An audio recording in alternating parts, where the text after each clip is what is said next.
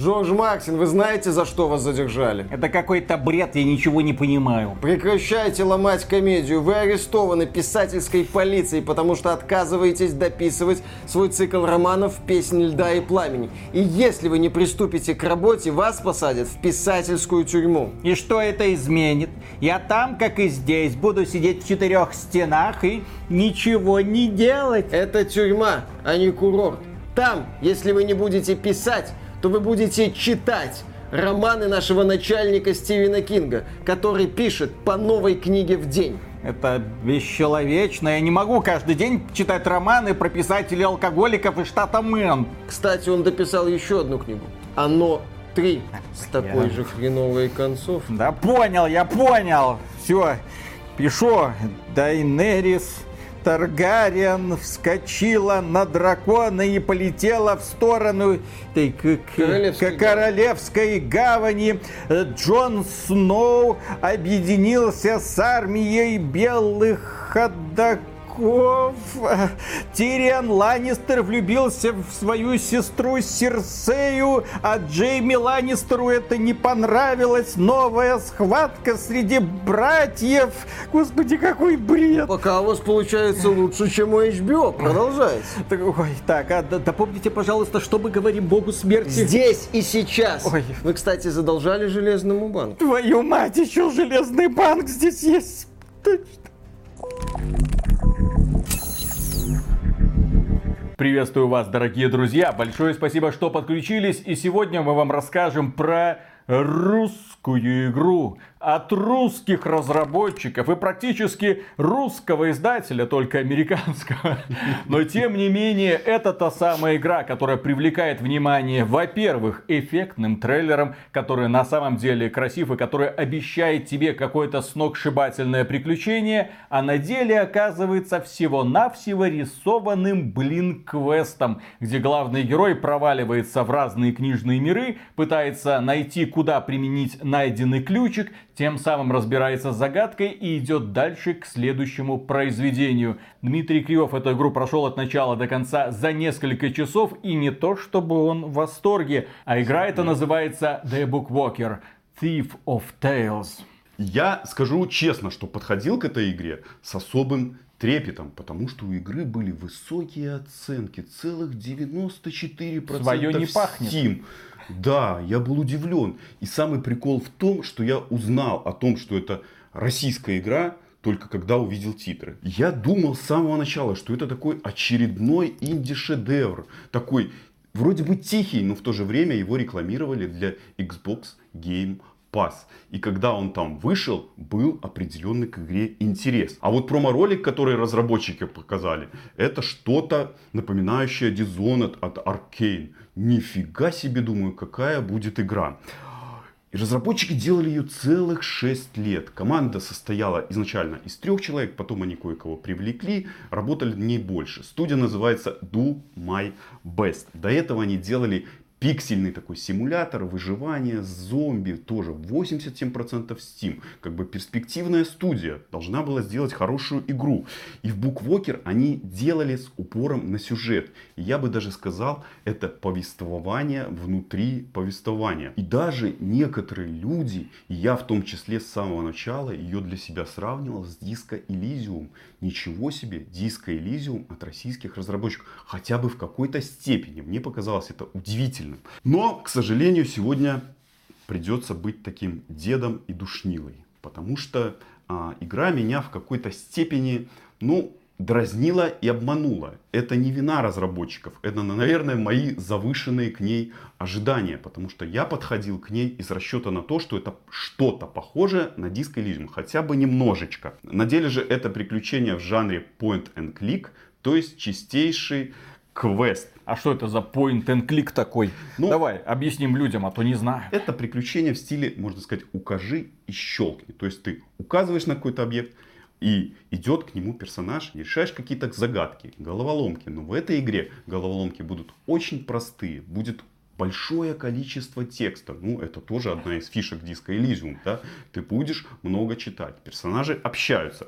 Потом в игре есть еще и боевка. Удивительно. Я сразу думаю, ну нифига себе. Но боевка оказалась там не нужна. В конечном итоге, когда я в голове у себя все в конце прокручивал, она была там лишней. Сюжет с самого начала интригует. Это такая фантастическая версия 19 века, где талантливый писатель Этьен Квист совершает тяжкое преступление. И он наказывается писательской полицией. Его книги снимают с продаж. Писательской полицией? Да, там есть такая. Его наказывают такими специальными писательскими наручниками. До этого я знал только про модную полицию. Нет, тут такая. И он вынужден в течение 30 лет отрабатывать на некое издательство. И что же такого сделал Этьен? Ответ на этот вопрос мы получим в конце игры. Игра начинается с того, что Этьен находится в своей квартире и ему звонит телефон. Какой-то незнакомец, который говорит, что он от его друга, говорит о том, что эти писательские наручники можно снять. Но за это надо выполнить 6 заказов. Разработчики описывают общие контуры мира, обозначают перед нами вот эту вот вселенную, но до конца они в нее не погружаются. Ну, я расскажу немножечко. В давние времена существовали некие истинные литераторы, которые умели складывать слова и буквы в красивые произведения. Случилась в этом мире некая война. То есть вооруженный конфликт, и эти писатели практически исчезли. И остались во многом там всякие плагиаторы. Но в том числе были и хорошие писатели, такие как Этьен Квист, потому что там говорится, что у него есть определенная база поклонников, его любят. С появлением этих плагиаторов в мире появился новый вид преступников, которые называются буквокеры или волкеры. За ними охотится как раз таки вот эта вот писательская полиция. Буквокеры погружаются в книги, чтобы доставать оттуда какие-то интересные предметы, необычные предметы. И потом эти предметы, когда они достали уже из этих книг, их можно добавлять в другие книги. То есть писательская полиция охотится за людьми, которые ныряют в эти книги и похищают эти книги. Ныряют в книги? Да. Достают из книг предметы. Да. Такая задумка. Задумка на самом деле очень интересная. Можно сказать, что необычно. Хотя, где мы такую задумку видели? Фильм «Начало» кто-нибудь смотрел? Кристофера. Ну, там они не в книге ныряли. Да, там во сны ныряли.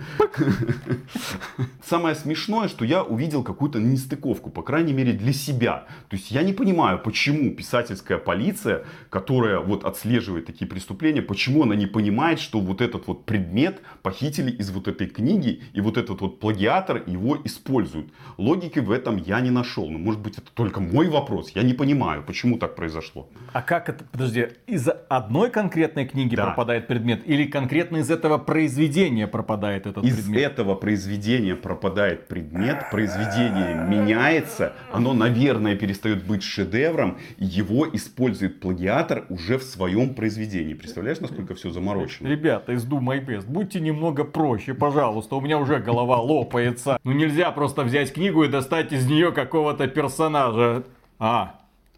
У тебя получилось. Еще и девушка. Ребята из Do My Best, сорян, был неправ. Продолжаем. Игра разделена на две части. Сначала игровой процесс происходит в комнате персонажа. Он перемещается по своей квартирке от первого лица. Потом ходит по подъезду, может подходить к соседским дверям, что-то у них просить. Звонки по телефону следуют. И каждая глава начинается с того, что персонажу звонит кто-то в дверь, оставляет там чемодан. Он берет этот чемодан, открывает, там находится книга, из которой надо похитить вещь, и задание. После того, как Этьен получил задание, он в буквальном смысле ныряет в книгу и начинает его выполнять. Правда, превращается он при этом в маленькую такую фигурку. Да. И начинается point and click. И персонаж начинает вот там ходить по вот этим вот локациям. Локации немножко похожи такие на небольшую такую диораму. Она такая симпатичная. Она симпатичная, да. Локации симпатичные. Произведения, как правило, вымышленные, но многие элементы книг отсылают на какие-то другие произведения. Вот, например, будут такие слишком явные отсылки на Гарри Поттера. Это такая версия, может быть, помните, когда выходили Гарри Поттеры, выходили еще Поригаторы, там Танигротеры и так далее. Вот это что-то типа похожее, там будет такой мир. Я не буду говорить отсылки на другие миры, потому что игра короткая, это будет слишком очевидный спойлер. Ну, вообще, волкеры в этих мирах становятся такими людьми, у которых голова в виде книги. И персонажи будут это отмечать. Спрашивают, почему у тебя такая голова? Это немножко их так смущает. Игровой процесс состоит из исследования, решения головоломок, создания предметов. Ну, особых сложностей я не заметил. То есть, все это достаточно просто.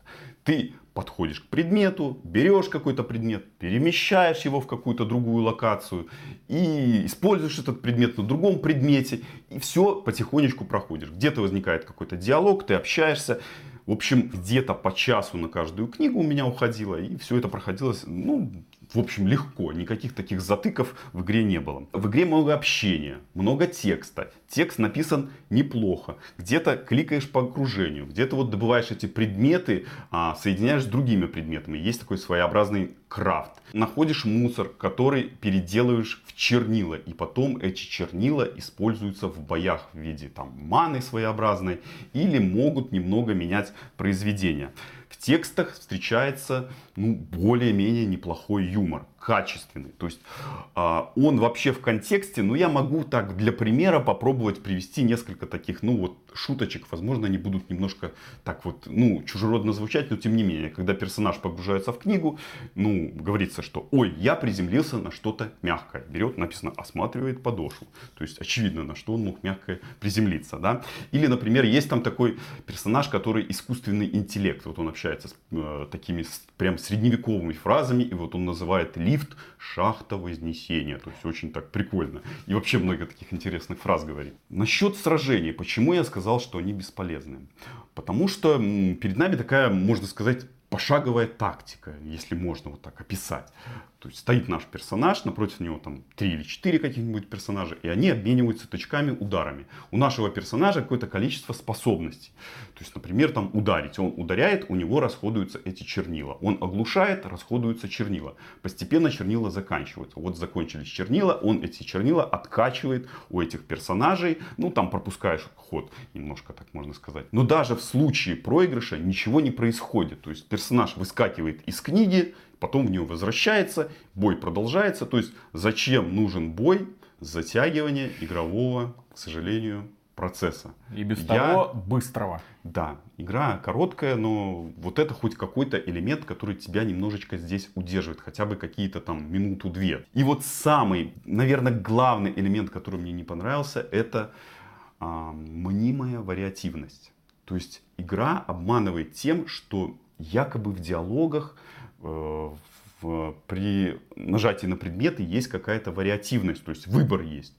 После того, как ты выбрал, ну, игра идет по тому же примерно сценарию. Может быть, меняются некоторые фразы в диалогах. Не может быть, а точно меняются фразы в диалогах, что-то по-другому написано. Но исход у каждой книги один, и финал в игре тоже один. То есть, ну, никакой это не Disco Elysium, но это понятно, мои как бы завышенные ожидания. Давайте хотя бы вот расскажу немножечко о первой книге. Я не буду спойлерить там все книги, я расскажу вот об одной. Первая книга называется «Капля вечности» такого вымышленного писателя Джонатана Бауэрса. Она рассказывает об алхимике и зелье бессмертия. Практически в начале книги мы еще находим такого союзника. Он сидит в клетке, мы его называем Родерик. И этот персонаж будет нам как бы комментировать что-то, советовать. Я советую вам тоже что-нибудь прокомментировать под нашим роликом и обязательно подписаться на наш канал. Охреневшие люди что-то прокомментировали и подписались на канал уже в тот момент, когда я из книги достал прекрасную Альбедо. Из книги под названием «Оверлорд». Аниме, кстати, тоже классное. И вот этот Родерик, вот этот персонаж находится в клетке. Мы его как бы не видим. Голос вещает из клетки. Но я его представлял в виде какого-то маленького, наверное, человечка. Вот, в конце немножечко покажется и расскажется, кто же это такой был. И он служит таким вот раздражителем, совестью персонажа. То есть он ему говорит: ты неправильно делаешь, зачем ты так поступил? И все время грызет игрока. Зачем он там нужен? Тоже раздражать, наверное, и затягивать игровой процесс. Есть у меня такое подозрение. Еще есть такая интересная механика, когда персонаж может выныривать из книги в реальный мир. Например, он видит какое-то препятствие. В первой книге ему надо пробить стену. Что он сразу вспоминает? У него где-то у соседа была кувалда. И естественно, ну у кого же будет кувалда? Всегда, если вам нужна кувалда, куда вы идете? К соседу, понятное дело. Приходит к соседу, берет кувалду. Ну, если вам понадобится ледоруб, он тоже есть, кстати, у соседа, если вдруг там, если что, будете знать, да? Здесь это тоже происходит. То есть, и потом он пробивает вот это препятствие, и кувалду назад, естественно, он уже соседу не возвращает. Потому что из книги предметы доставать, по крайней мере, вот такого плана нельзя. Артефакты почему-то доставать можно, а предметы возвращать соседу нельзя. После того, как он добыл это зелье бессмертия, ему предложат другие там артефакты добывать. Например, будет молот Тора там, или волшебная палочка. В какой-то момент он задание провалит, но сюжет от этого все равно не поменяется, потому что он линейный. Давайте делать по игре выводы. С моей точки зрения, в игре есть хорошие, неплохие идеи. То есть, первые две книги меня увлекли. Я играл с удовольствием. И я даже надеялся на вот эту вариативность. Думал, будет что-то немножко происходить по-другому. Но после того, как я немножко поиграл, прошел две книги, я увидел общую повторяемость и линейность. Новых механик практически не добавляется. Ничего такого я как бы не увидел. А головоломки разнообразятся?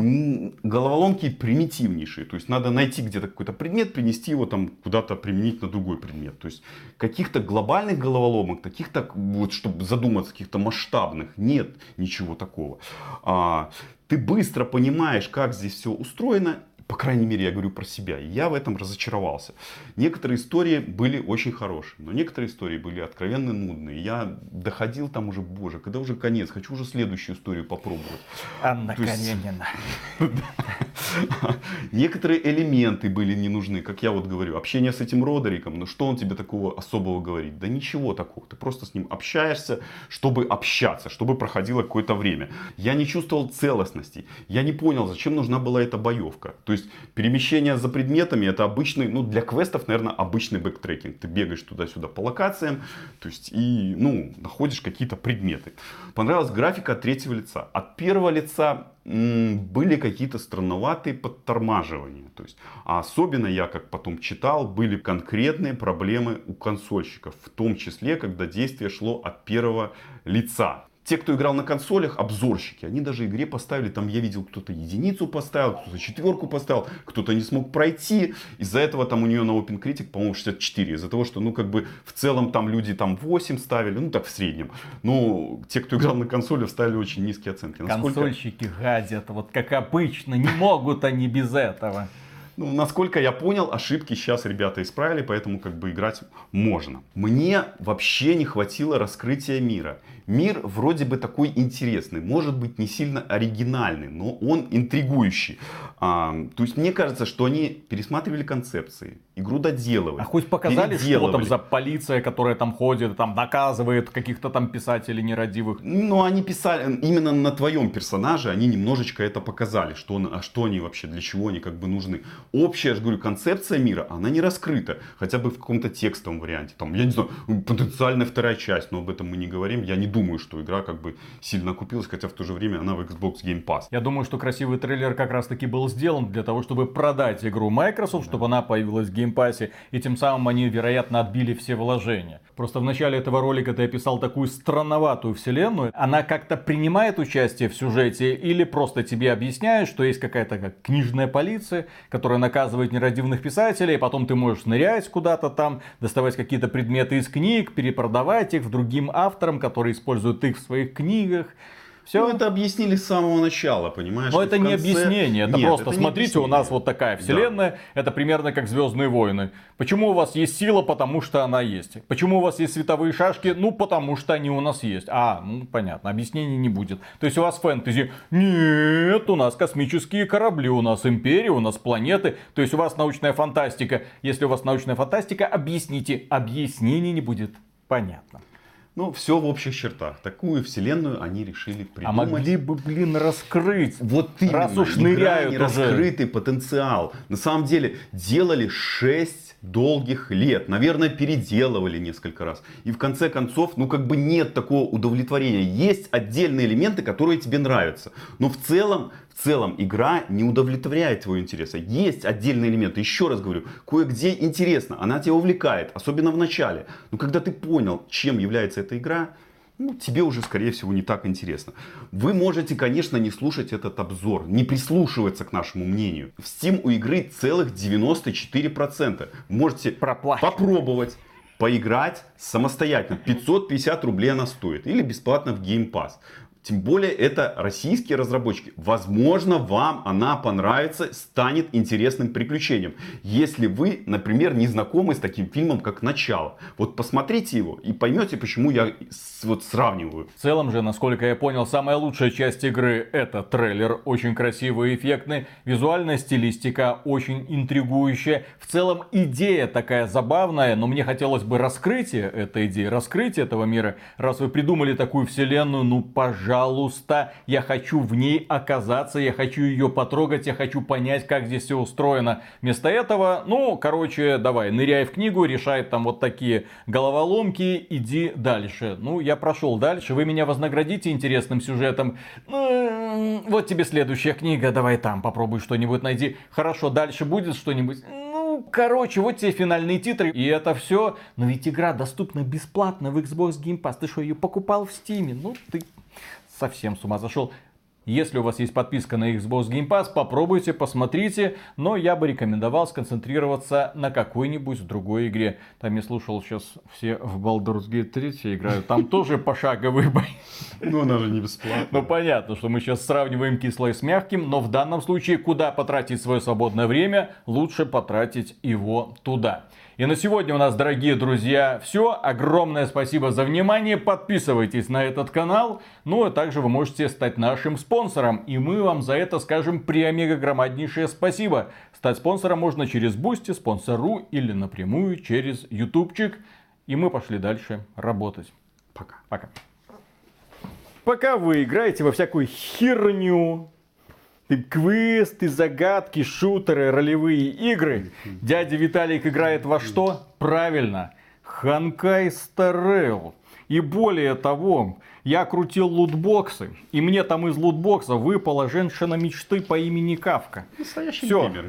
Можно сказать, что теперь гештальт закрыт, я получил от этой игры все. Теперь мне нужно всего-навсего выбить Кавку еще 6 раз, для того, чтобы прокачать ее. А вероятность выпадения пятизвездочного персонажа это 0, по-моему, 4%. А вероятность выпадения конкретно этого персонажа это 0,004%. 4%. В общем, меня ждет веселая жизнь на ближайшие 10 лет. Но я не сдаюсь, я пытаюсь понять, как мне условно-бесплатно получить абсолютно все, что я хочу от этой игры. И можно ли, в принципе, ее закроют, скорее всего, раньше китайцы. Кстати, у тебя в этой игре, в этой Bookwalker, раз уж у нас такой маленький литературный кружок, в эротические новеллы автор попадает там? Эротические нет, но есть одна такая, немного, можно сказать, что любовная. Ну, частично, по крайней мере. Неразделенная любовь, разделенная любовь. Разделенная. Тройничок. Да, кстати, тройничок, но такой трагичный. Все любовные романы вертятся вокруг всегда тройничков. Там очень редко, когда девочка выбирает между тремя. Почему-то между двумя обычно. Все это показывает, что воображение у авторки просто на нуле. Потому что хлопцы, когда выбирают, они обычно, ну, где-то 10 девчонок, вот это, да, забрасывают. Это ты аниме, наверное, путаешь. Вот здесь вроде какая-то химия есть. Вот тут какой-то сигнал проскочил. Все, можно. Такой нормальный, прагматично-циничный подход. Слушай, аниме. В аниме, даже если это гаремник, все равно главный герой это типичный японский школьник, который не знает, что делать со своей пипичкой. Извините. Когда уже начну делать нормальное аниме? Ну, а что они про детей его снимают? Нет, так они делают. Но это, правда, уже называется не аниме, это называется хентай. Хотя хентай это тоже аниме, поэтому черт его знает. Ладно, давай о вечном поговорим. О культуре. Да, вот. О высоком. О высоком, действительно. Так, раз, два, три.